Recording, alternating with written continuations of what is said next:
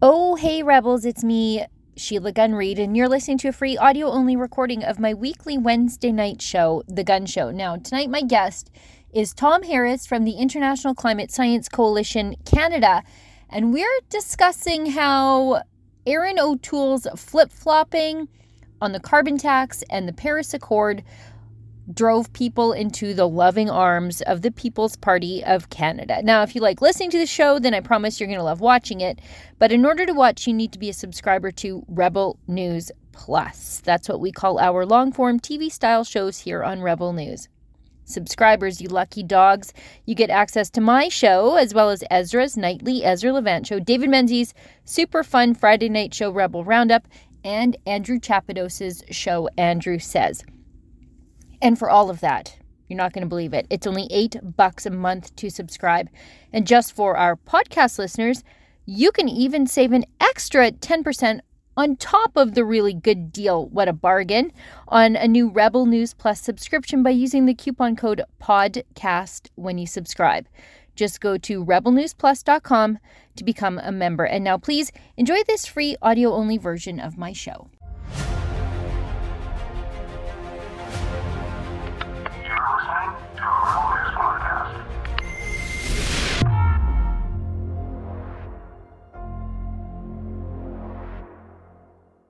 What caused the vote split on the right side of the spectrum that lost the conservatives the election? And how do we fix it? I'm Sheila Gunn Reid, and you're watching The Gun Show.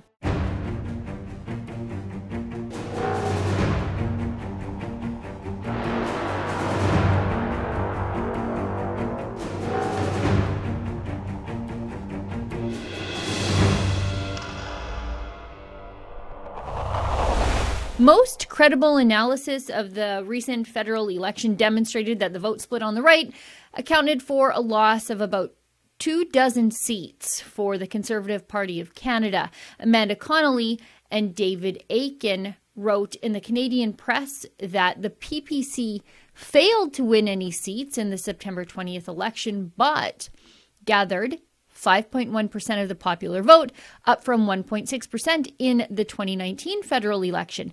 In 21 ridings across the country, the size of the PPC vote was greater than the number of votes by which the Conservative candidate lost that riding 12 in Ontario, 5 in BC, 2 in Alberta, 1 in Quebec, and 1 in Newfoundland. 14 of those losses were to Liberals, while six went to the NDP and one to the Bloc Québécois. Now, according to Jack Fonseca writing in LifeSite, O'Toole's Liberal Light platform also resulted in a massive drop in the popular vote for the Conservative Party. In 2019, under Andrew Scheer's leadership, Conservatives won 6,239,227 of the popular vote. Although numbers are not yet finalized, as of this writing, the O'Toole Conservatives received only 5,529,272 of the popular vote. That means O'Toole presided over a collapse of almost 710,000 votes. Now, the flip flopping by O'Toole on key conservative issues, I think, drove voters into the arms of the PPC or just demoralized them enough to stay home. And one of those key conservative issues was the carbon tax. After years of opposing one, the conservatives suddenly wanted to embrace one of their own, but also call it something else a levy. Now, that name change didn't fool anyone except maybe Erin O'Toole himself. Joining me tonight to discuss how conservatives can fix their climate policy and maybe mend some fences with the disaffected conservative base is Tom Harris of the International Climate Science Coalition Canada in an interview we recorded yesterday afternoon.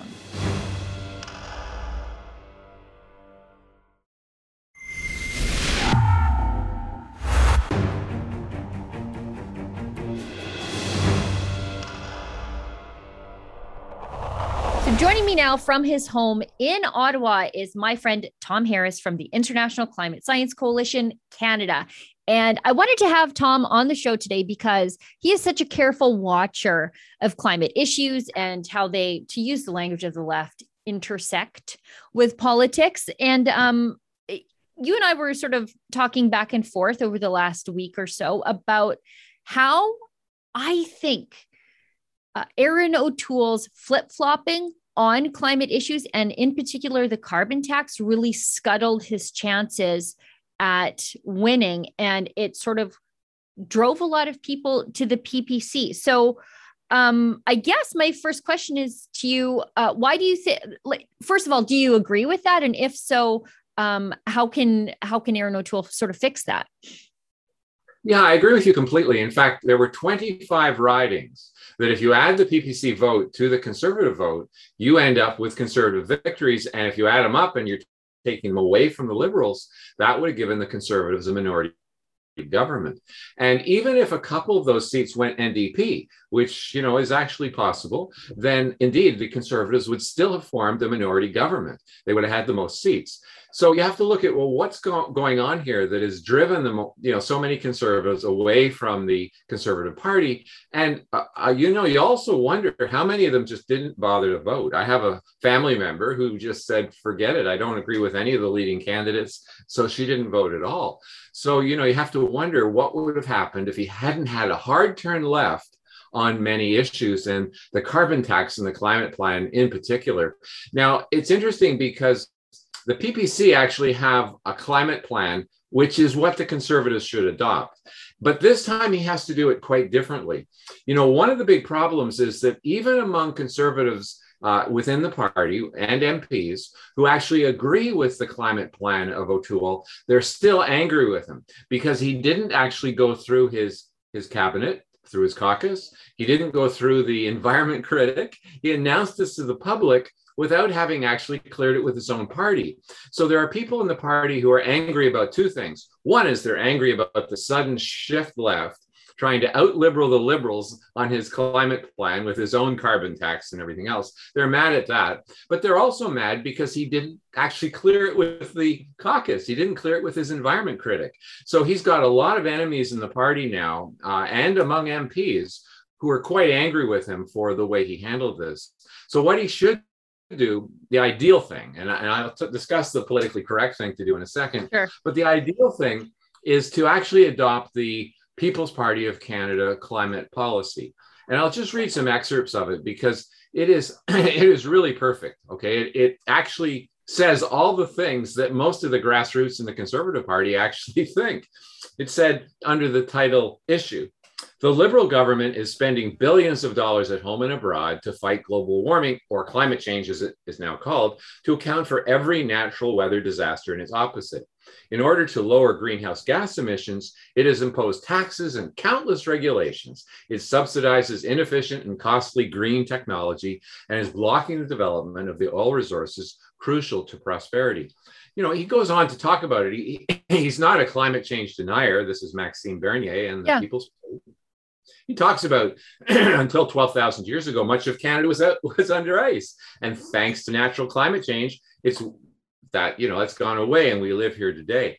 So he goes through various facts like that, which are you know really very good climate realism. They're practical statements, and so his plan is this, and this is exactly what the conservative plan should be. It says, given the uncertainties over the scientific basis of global warming and the certainties about the huge costs of measures designed to fight it, there's no reason, no compelling reason to jeopardize our prosperity with mo- more government interventions. So they're saying, and again, this is what the Canadian Conservative Party, the Conservative Party of Canada, what their policy really should be. It says a People's Party government will withdraw from the Paris Accord and abandon unrealistic greenhouse gas reduction targets. And you know that that is such an obvious thing because two thirds of all the uh, greenhouse gases that humans emit now is actually coming from the developing world. Uh, China, by far the big, biggest emitter. I mean, it's more than twice as much as the United States. And as we've discussed before, they don't ever have to reduce emissions. No. So, what Canada does with our 1.6% of world emissions will have no impact on the future trajectory of greenhouse gas emissions. So, I mean, there, there really is no point in us working on greenhouse gas reduction targets. Of course, we should reduce pollution, but CO2 is not pollution. You know, it's interesting, the People's Party even have a section here where they talk about what CO2 really is. Thank you. Know, you. It's plant food. yeah. So it's it's silly to be trying to reduce emissions. In fact, it's interesting. And again, the PPC say this in their platform. We've seen a greening of the earth, an increase in forest density, an increase in crop yield because of rising CO2. We could double or triple CO2 emissions, and there would be nothing but good happening on the earth. This, the next statement from the People's Party is to stop sending billions of dollars to, to developing countries to help them reduce their emissions. I mean, that is a complete waste of Canadian money. Um, to abolish the Liberals' carbon tax, well, that's a bit silly uh, when you think about the Conservatives, because they could easily have said abolish the Liberal and Conservative carbon tax. Because, you know, O'Toole said, oh, well, it's not a carbon tax, it's a levy. yeah, the, sorry, well, Tom, the NDP tried to say that in Alberta here. Oh, it's not a tax, it's a levy.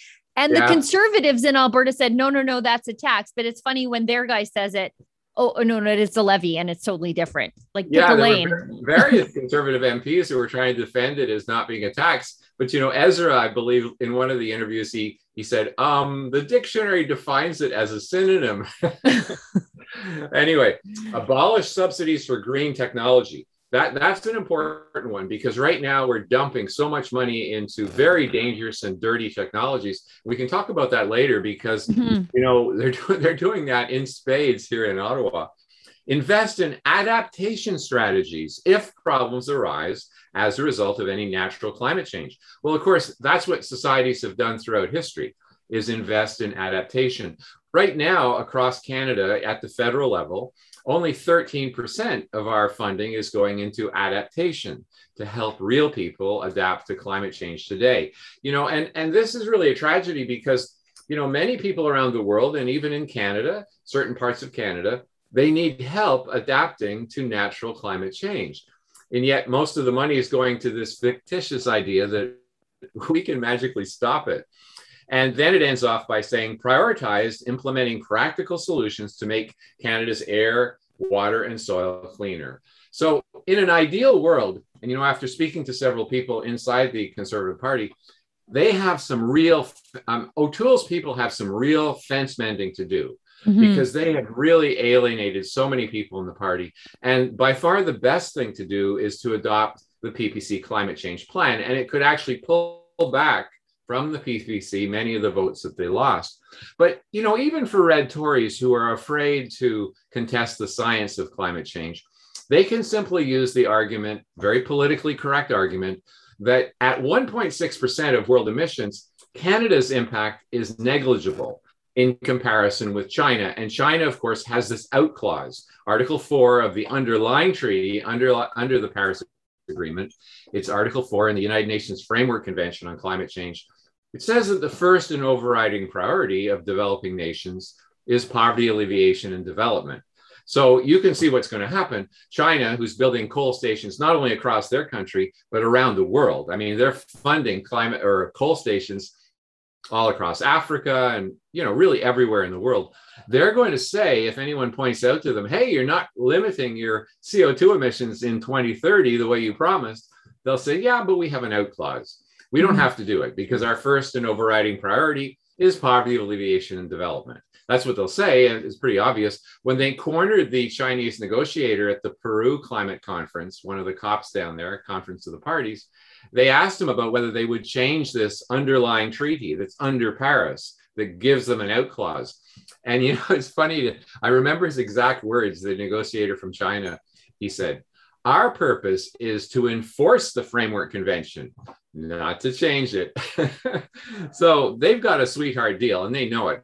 So the conservatives who don't want to contest the science, and I understand many of them are, are afraid of that, uh, even though I know from my knowledge of the inside of the party that many mm-hmm. of them mm-hmm. know the science is baloney. Yeah, they know it's baloney. But regardless, even for those who don't want to contest it, they can simply say, look, greenhouse gas emissions are going to continue to rise and you know, because we have no control over most of the greenhouse gases in the world. And those countries who do put out the most, China in particular, are going to continue to emit as much as they want. So, whatever climate change is going to happen is going to happen, and Canada can't stop it. So, we should focus on adaptation and reduce real pollution for oil, uh, soil, uh, water, and land. So, to me, that's a pretty easy policy to promote. Okay. It just makes sense And it's not left or right. It's not, you know, uh, specifically conservative or liberal. It's just common sense. I mean, you, you have to adapt to it because we can't stop it. And that's where the focus should be. So that would actually help mend a lot of fences with the many other MPs yeah. and also people in the grassroots. I mean, the grassroots hate the current climate policy of O'Toole. And, uh, you know, they're very upset about it. And of course, this is part of the reason it's led to a petition to actually get him out as leader. So if he wants to mend fences, and I think the only way he, he should stay in as leader is if he stops this attempt to out liberal the liberals on things like the carbon yeah. tax. He's got to stop that. And historically, if you actually look at what happened when conservative leaders were conservative, they actually have a very good track record. Mm-hmm. I mean, Harper won three elections in a row. You know, Mike Harris here in Ontario, he he won elections, and um, Margaret Thatcher, Reagan, Ralph Ralph Klein, he could have yeah. been premier for life.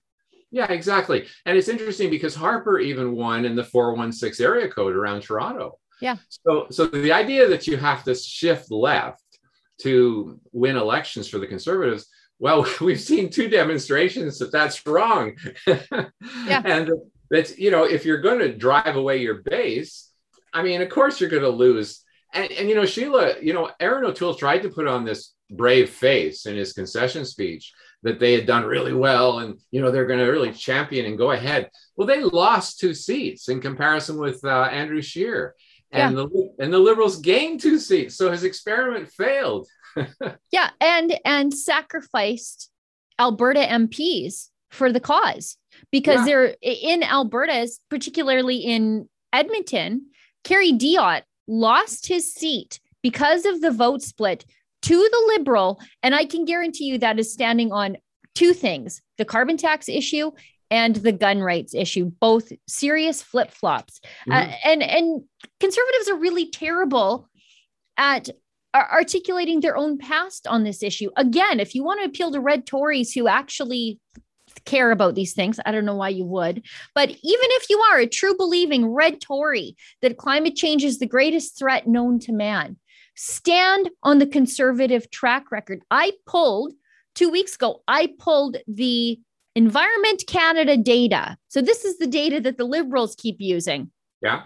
When Stephen Harper came into power, greenhouse gas emissions were way higher than when he left. And when he left versus Justin Trudeau in 2019, guess what? Justin Trudeau is higher with his carbon tax than when uh, Stephen Harper left in 2015. So mm-hmm. there, the data does not support the Liberals' plan or the current conservative plan. Whatever yeah. Stephen Harper was doing, let's do that. If you care about greenhouse gas emissions, I don't, but these people keep telling me they do. Let's try that. It's the well, only thing that worked. Yeah, that's right. and, and, you know, mothers and, and ladies in the 416 area code, they voted for Harper. You know, if you actually look at the statistics. So, I mean, the bottom line is that their policy doesn't make any sense. And, you know, you have to ask, well, who would be driving this? Well, I go back to the time when I worked for the Canadian Alliance and they merged with the Conservative Party, uh, uh, you know, the progressive conservatives. And you would think that the party would have been genuinely conservative because, you know, they only had two MPs left in the progressive conservatives after Kim Campbell's, you know, terrible uh, election results and uh, all the rest were, you know, Canadian Alliance MPs. So I thought that the party was going to become truly conservative. And yet, what happened is because the backroom people, the yeah. head of communications, the head of strategy, because these, you know, enablers in the back room were red Tories, they pulled the party right back to the red Tory position. I'm living through this, Tom, in Alberta right now. I am living through this because we thought we're getting Jason Kenney. He's a deep blue Tory. The Wild Rose is strong. They're going to drive the agenda. Nope. All the backroom cronies are the same red Tories that have been kicking around for decades, and we're right back in Redford country where we started. Yeah, I have a theory actually as to why that is. Um, why are these backroom people also red Tory? You know, they're in the wrong party, really. They should be yeah. in the liberal liberal party. But you know, you have to think where do these people end up? In many cases, they end up in communications firms here in Ottawa. Mm-hmm. And they're looking after their own, you know, future career because they don't want to be labeled as, you know, true blue conservatives because these PR firms that they're looking forward to getting into with good big salaries later on, these PR firms are generally liberal. So I honestly think that one of the things driving the backroom people to be red Tories and to not be real conservatives is concern about their future career. So they are, in fact, in many cases, I think, sacrificing the victory of the party for the for the sake of not appearing too conservative so mm-hmm. they'll get hired later in their career to be communications people at various firms here in ottawa and you know if you start to reveal that i think to more grassroots conservatives they have a reason to be very angry that these people would rather see the conservatives lose than be true blue conservatives uh, you know, than the party to be what the grassroots wants the party to be. They would rather see the party lose. And, you know, that's my theory. And I've bounced it off a few people who are in the know, and they say, yeah, that makes sense. That why would the backroom be red Tory? Well, it's because they're thinking of their own careers, not the party. Yeah. And their own careers and not the careers of, you know, tens of thousands of Canadians who stand to lose them because of a bad economy at the hands of Justin Trudeau. And you do oh, make oh, yeah. some very good points here about, you know, how you can win actually being a conservative. Mm-hmm. Look at look at the last climate um accord before Paris, Kyoto. The mm-hmm. conservatives mm-hmm. won on fighting Kyoto. That's you right. know, the liberal leader at the time was so um keen on Kyoto, Stéphane Dion, that he named his dog Kyoto. Remember that? Yeah. Yeah, and conservatives hilarious. conservatives won a majority on saying this is a bad idea. It gives away too much to the UN, too much control over our economy, and it's bad for Canadian jobs. And they won articulating that because those women in Toronto, this those suburban moms, they'll vote for the jobs of their husbands every day of the week. And as conservatives, they've done a terrible job articulating that these days. Yeah. Well, you know, before Harper was elected, I mean, he called Kyoto a money sucking socialist scheme. I mean, it can't be any more. He ain't wrong. yeah, you can't be any more derogatory than that. And and yet he went ahead and actually won the election. Yeah. You know, so I mean, this idea that you have to try to out liberal the liberals, I mean, it's a stupid idea because liberals are not going to vote for pretend liberals. They're going to vote for liberals. Yeah. and, you know, so many of the conservatives went over to the PPC. I mean, I have many people in my family, People's Party of Canada, many people in my family who voted PPC, you know, because they looked at the platform and they said, yeah, I agree with that. But they looked at the conservative platform and they said, no, that's ridiculous. You know, on all kinds of issues. I mean, you remember when the the five primary leaders all got up and did that, you know, clapping seals thing, get the jab, where they did it all together. Yeah. they do the same thing on climate change. It's just yeah, right. who's who's going to put my husband out of work faster when I look at the five of them. Yeah. And uh it's uh I learned something over the last, I think, five or six years with Justin Trudeau in charge. The liberals will liberal voters will excuse a lot of dishonesty.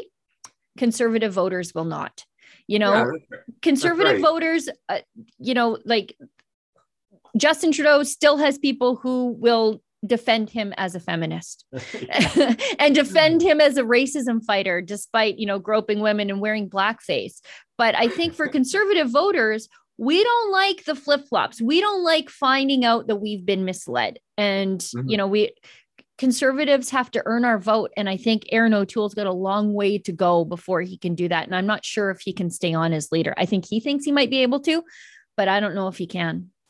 Well, I think the only way he can stay on is if he tries to actually mend fences with the normal part of the Conservative Party. You know, the grassroots, the MPs that know that the climate scare is bogus.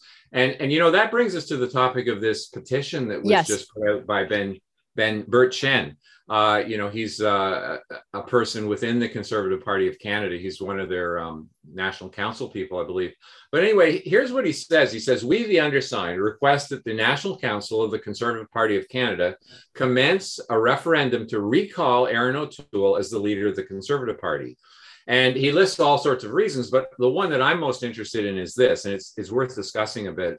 Erin O'Toole has betrayed, we're talking about the conservative constitution, uh, the uh, on the following points, and they list several. And the last one is He broke the trust of members who elected him as a leader by embracing a carbon tax, despite his pledge to never implement one during the leadership race. And it's interesting because the Taxpayers Federation of Canada, with our friend Chris Sims and, and the rest of them there in Vancouver, um, he actually signed a declaration yeah. saying he would not have a carbon tax. Big, you know, they had a big poster mm-hmm. and, a, and a great photo op and everything else.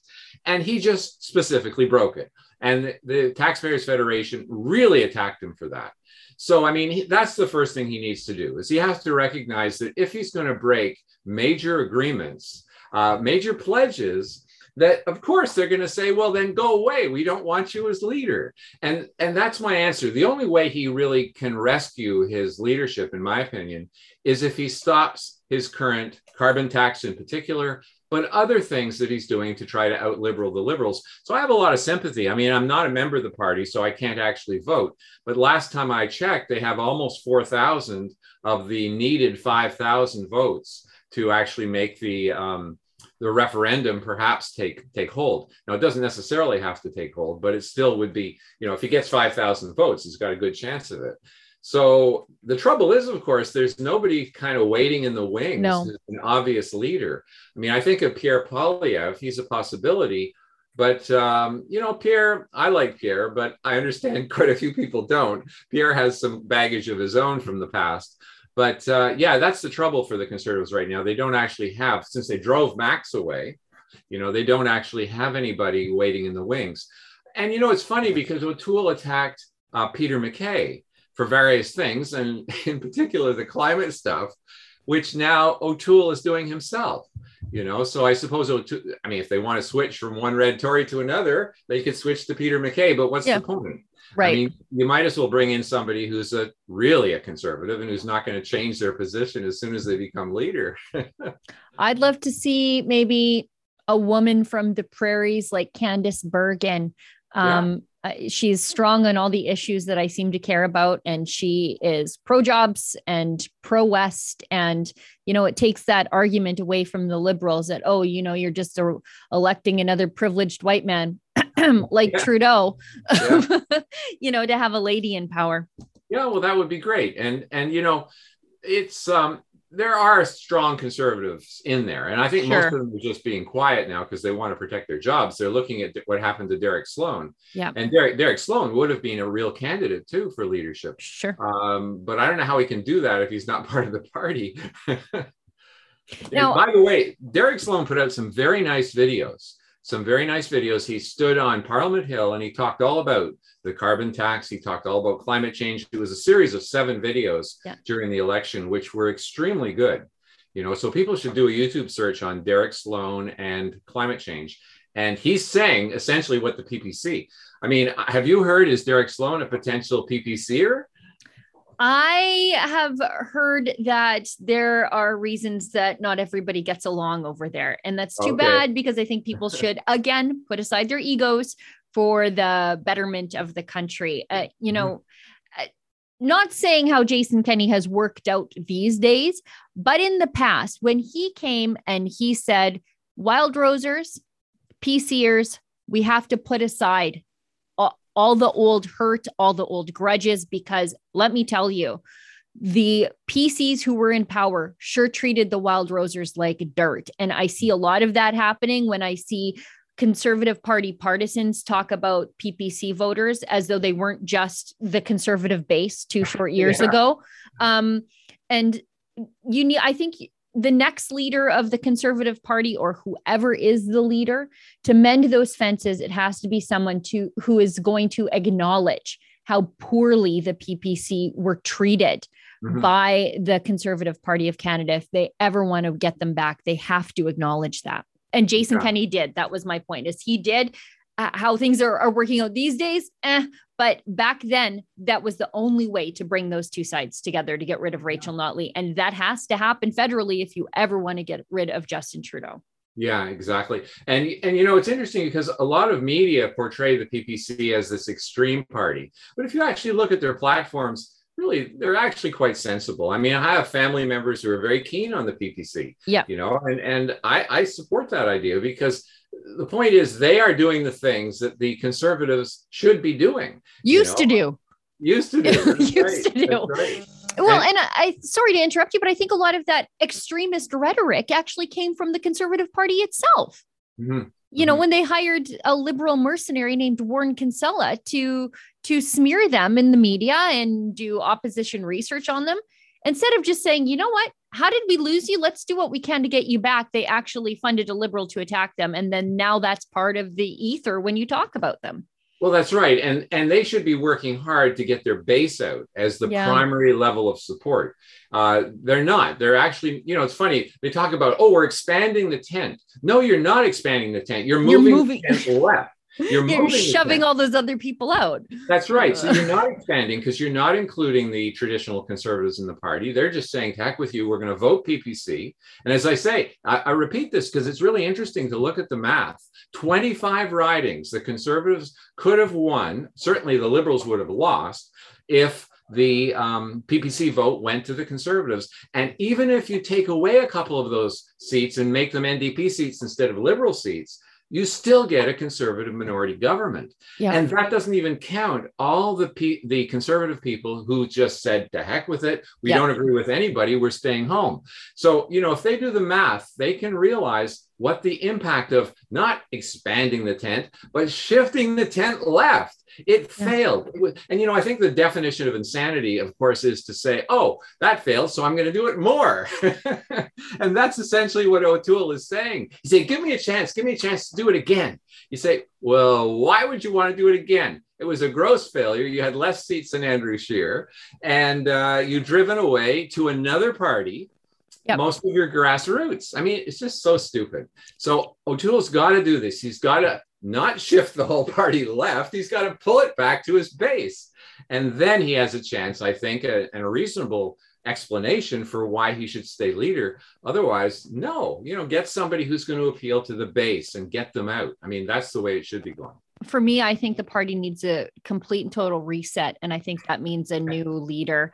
Um, you know, like, like with regard to just the PPC numbers, I think Alberta has I think it's 12 rural ridings, we call them, outside of the major centers. Five of those PPC finished second.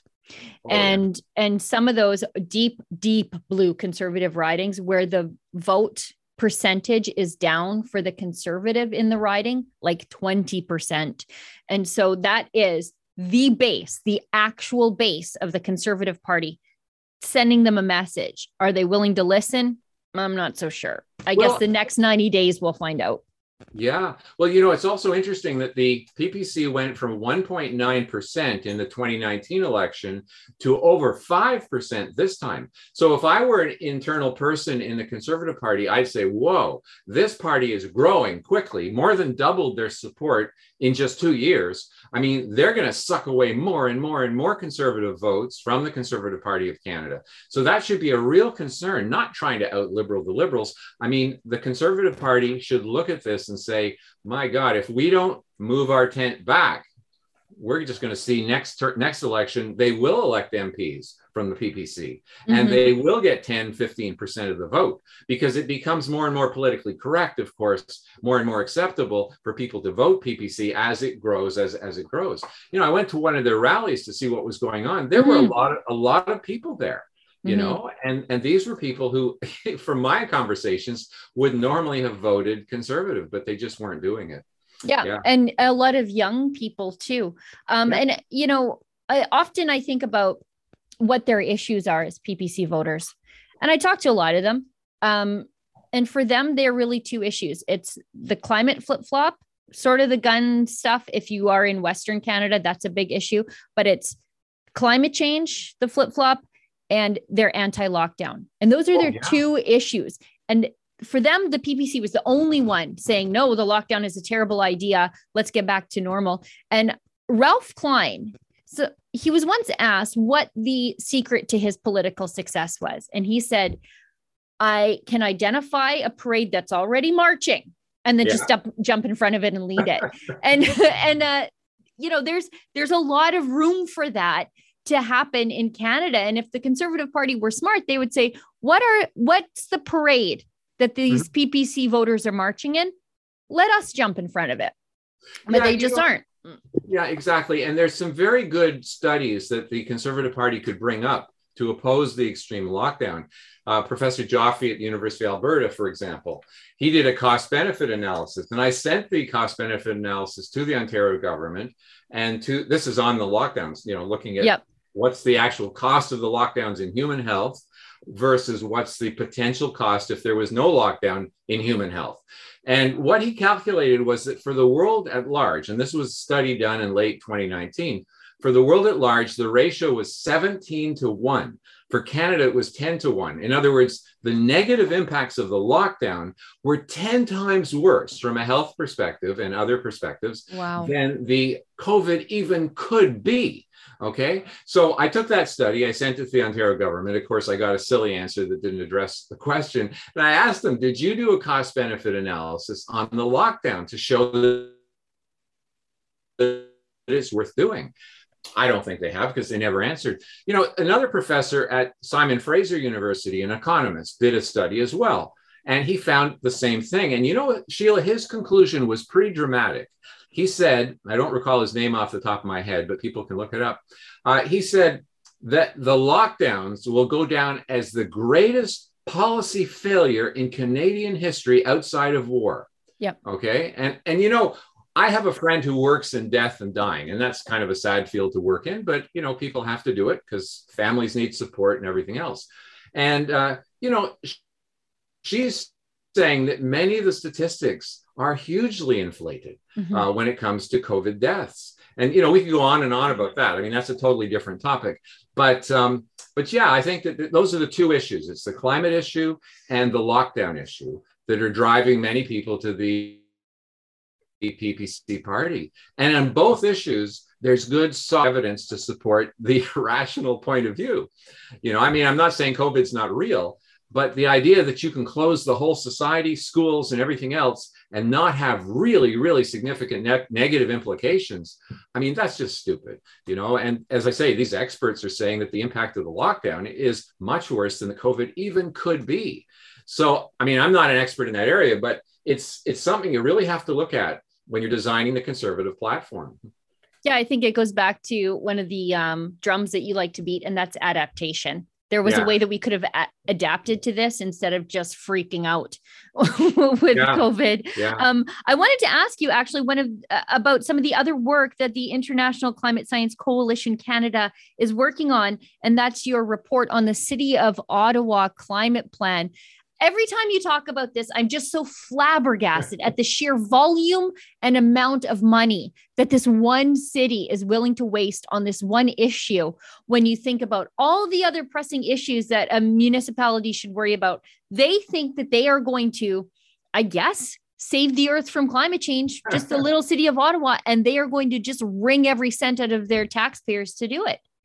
Yeah, and they're going to drive people out of the city eventually. Yeah. Because, as we were talking about last time, and by the way, the report is just about ready. No the, problem. The interesting thing is it's such a huge uh, document. You know, there are three documents in the City of Ottawa's approach to climate change. There's their declaration of climate emergency, then there's energy evolution, and then there's the climate change master plan. Well, you know, I'm taking excerpts from it from all three, and we're analyzing them, and it's taken longer than anticipated because it's such a big document. But you know, one of the things that people don't realize they call this they want to have a clean resilient city i mean the idea that this is clean i mean one of the things that you know, we had on our America Out Loud radio show the authors of a book called Clean Energy Exploitations, helping citizens understand the environmental and humanity abuses that support clean energy. And these two people, you know, a engineer and a policy expert, they actually went around, they looked at all the, you know, where are the raw materials coming from? You know, cobalt, for example, that is used in many of the uh, the batteries. It's used in, you know, much of the renewable energy sector. And it's interesting because they've found that is up to 40,000 children uh, some as young as four years old are working in mines in the Congo mining uh, cobalt. Okay. And so here's a quote from the book by Stein and Royal, the two that wrote this book on energy exploitations, talking about the exposure that these children are experiencing to give us our so called clean energy. They wrote this they wrote cave ins, constant exposure to toxic radioactive water, dust, and dangerous air loaded with cobalt, lead, and uranium with other heavy metals breathed into lungs day after day so Western citizens can feel good about their Tesla or wind turbine. Cobalt ore is then sent to China, since one of the larger mines in the Congo is the Chinese, Chinese mine. And of course, once they get to China, they manufacture the wind and solar power. They're the biggest manufacturer by far in an extremely environmentally unfriendly way, you yeah. know, dumping the effluents into the air and into the water. And I mean, that's not counting the slave labor, by the way. yes, exactly. So what you have is Westerners are supporting what is probably the most environmentally damaging energy sources on the planet. And you know, you think, well, oh, once we have them, they're clean, eh? Well, no, not really, because the turbines and, and the solar panels that you know that if you get 20 years out of them, you're doing really well. And they have to dump, you know, what are they going to do with them? There are no recycle facilities in Canada for solar cells. So they have to ship them abroad. And they often end up in poor countries just dumped in landfills where with you know rainwater and great ground movement and stuff they break up and the toxic chemicals all go into the watershed you know? And and of course what about the birds and bats? I mean millions of birds and bats are being killed by wind turbines. Ottawa wants to put up 710 of these things bigger than the peace tower. Where? I mean, yeah exactly. Where are they going to fit them in? I guess i mean they'll have to put them throughout the green belt so they'll have to cut down a lot of trees. So, you know, the whole idea if you want a clean, resilient city, you don't go to wind and solar because, you know, they're the opposite. They're totally unresilient. They're to- it's a function of the breezes and the sunshine. I mean, how can that be resilient? And they're moved to buses. I mean, did you realize that in Germany they've now passed a new regulation saying that you can't park uh, battery powered vehicles in underground parking lots because they're getting so many battery fires. Okay. And when you get a battery fire, it doesn't, you can't put it out easily. Yeah. Because, because of course you're, you're burning things like lithium. So you can cool it and you let it sort of burn out on its own. And, and of course, that's one of the reasons that these wind turbine fires are so horrific. They've estimated that when you talk about these huge um, multi, you know, 60 story wind turbines, about one in every 2,000 burn down every year. Okay. Now, when I say burned down, I mean the whole turbine is destroyed. There's two reasons for that. One is because it's difficult to get to a turbine fire because it's 60 stories up, but also because they're in remote locations. And by the time the firefighters get there, you know, the fire is well underway. So they really have to just let it burn out. So, what you would calculate then is if one in every 2,000 turbines burns to the ground every year around the world, if Ottawa is bringing in 710 of them, that means that even a little more frequently than one every three years is going to burn to the ground. And I don't know if I don't know if you heard recently, but there was one of these massive 60-story turbines that de- it, it basically fell apart while it was operating in Thunder Bay. yeah, this was the beginning of September, and uh, you know if you look at the YouTube video of it, I mean, there's pieces thrown all over the place. Uh, you know, so you don't want to have anybody nearby you know, the current sort of setback for industrial wind turbines in Ontario is only 550 meters. And yet around the world, they're saying two kilometers is necessary yeah. for the protection of people, not just because of the destruction of the turbine, you know, falls apart and throws massive, you know, 747 size blades all over the place, but also because of this infrasound, this low frequency sound that penetrates the wall and pummels you day and night, day and night, which drives people away from the turbines. I mean, it gives them migraines and, you know, constant flickering and everything else. So, you know, it's going to be a nightmare for Ottawa if we really do adopt this plan. Not only the 37% increase in property tax, like we were talking about last time, to pay for this, but of course, increase in massive increase in electricity costs, um, you know, ugly wind turbines like all over the place. 36 square kilometers of solar panels, if you can believe that. That's in energy evolution. Uh, yeah, so Ottawa is not going to be a good place to live, especially when it's minus 30 out and your battery powered bus breaks down halfway around, as they do in Germany. So, yeah, it's sad because they're going to reduce greenhouse gases in Ottawa for sure, because a lot of people will leave. yeah. You know, it's funny because you hear the left all the time saying that climate change is a human rights issue. It is. It's just not a human rights issue in the way that they think it is. I, I, mean, I don't want any Congolese children enslaved for some rich guy's novelty car, nor do I want all the rural people of Ontario stuck with solar panels so that the people in Ottawa can feel better every time they flick on a light switch. You yeah. shouldn't be offloading your your feel goodery onto other people making them suffer so that you have you can placate your climate hypochondria Oh, well, exactly. And, you know, one of the points is that we hear from the left they're social justice warriors. Well, what about the doubling and tripling yeah. of electric costs that we've seen in Ontario because we got rid of our least expensive form of power? We got rid of coal, whereas what we should have done is brought in the late, latest pollution control devices and kept our coal, which used to represent a quarter of our electricity. Now it's zero. So by getting rid of it, by forcing us to use natural gas, which of course we should be saving for home heating and things, um, and also building thousands of wind turbines, we've seen a 200% increase in Ontario electricity costs. You know, that's fairly typical. And the the real people that are hurt are the poor. Yeah. So talk about social justice. Yeah, like look at the rates. This is the impact of green energy. It's not green, it's not cheap, it's not environmentally friendly.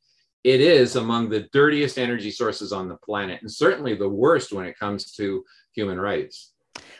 Tom, I could probably talk to you all day about how awful and, and how hypocritical green energy is, but I know that you and I are both very busy. Tom, how do people find the work that you do and how do they support um, International Climate Science Coalition Canada because you guys are doing some very important work to hold governments to account on behalf of the people for their bad decisions.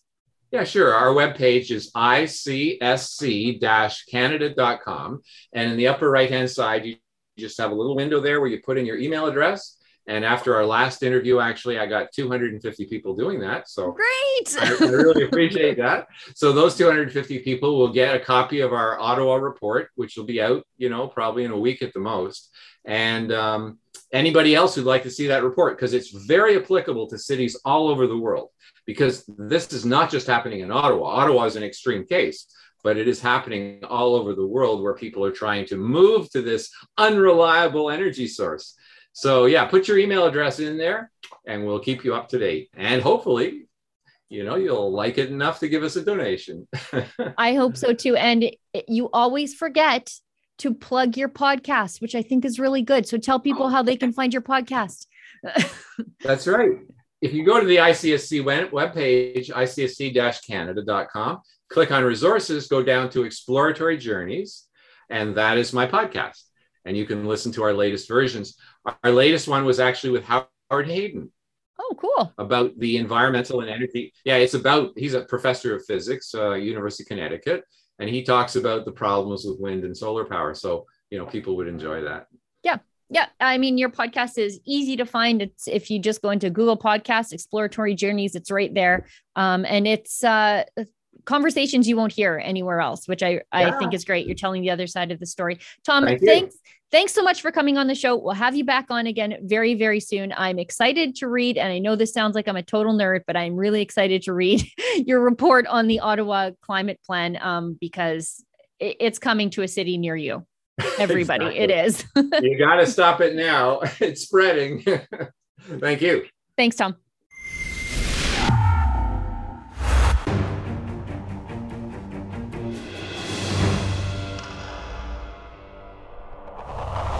Well, my beloved viewers, what do you think? I think my friend Tom Harris has some great advice for the Conservative Party of Canada and Erin O'Toole about how to mend some fences.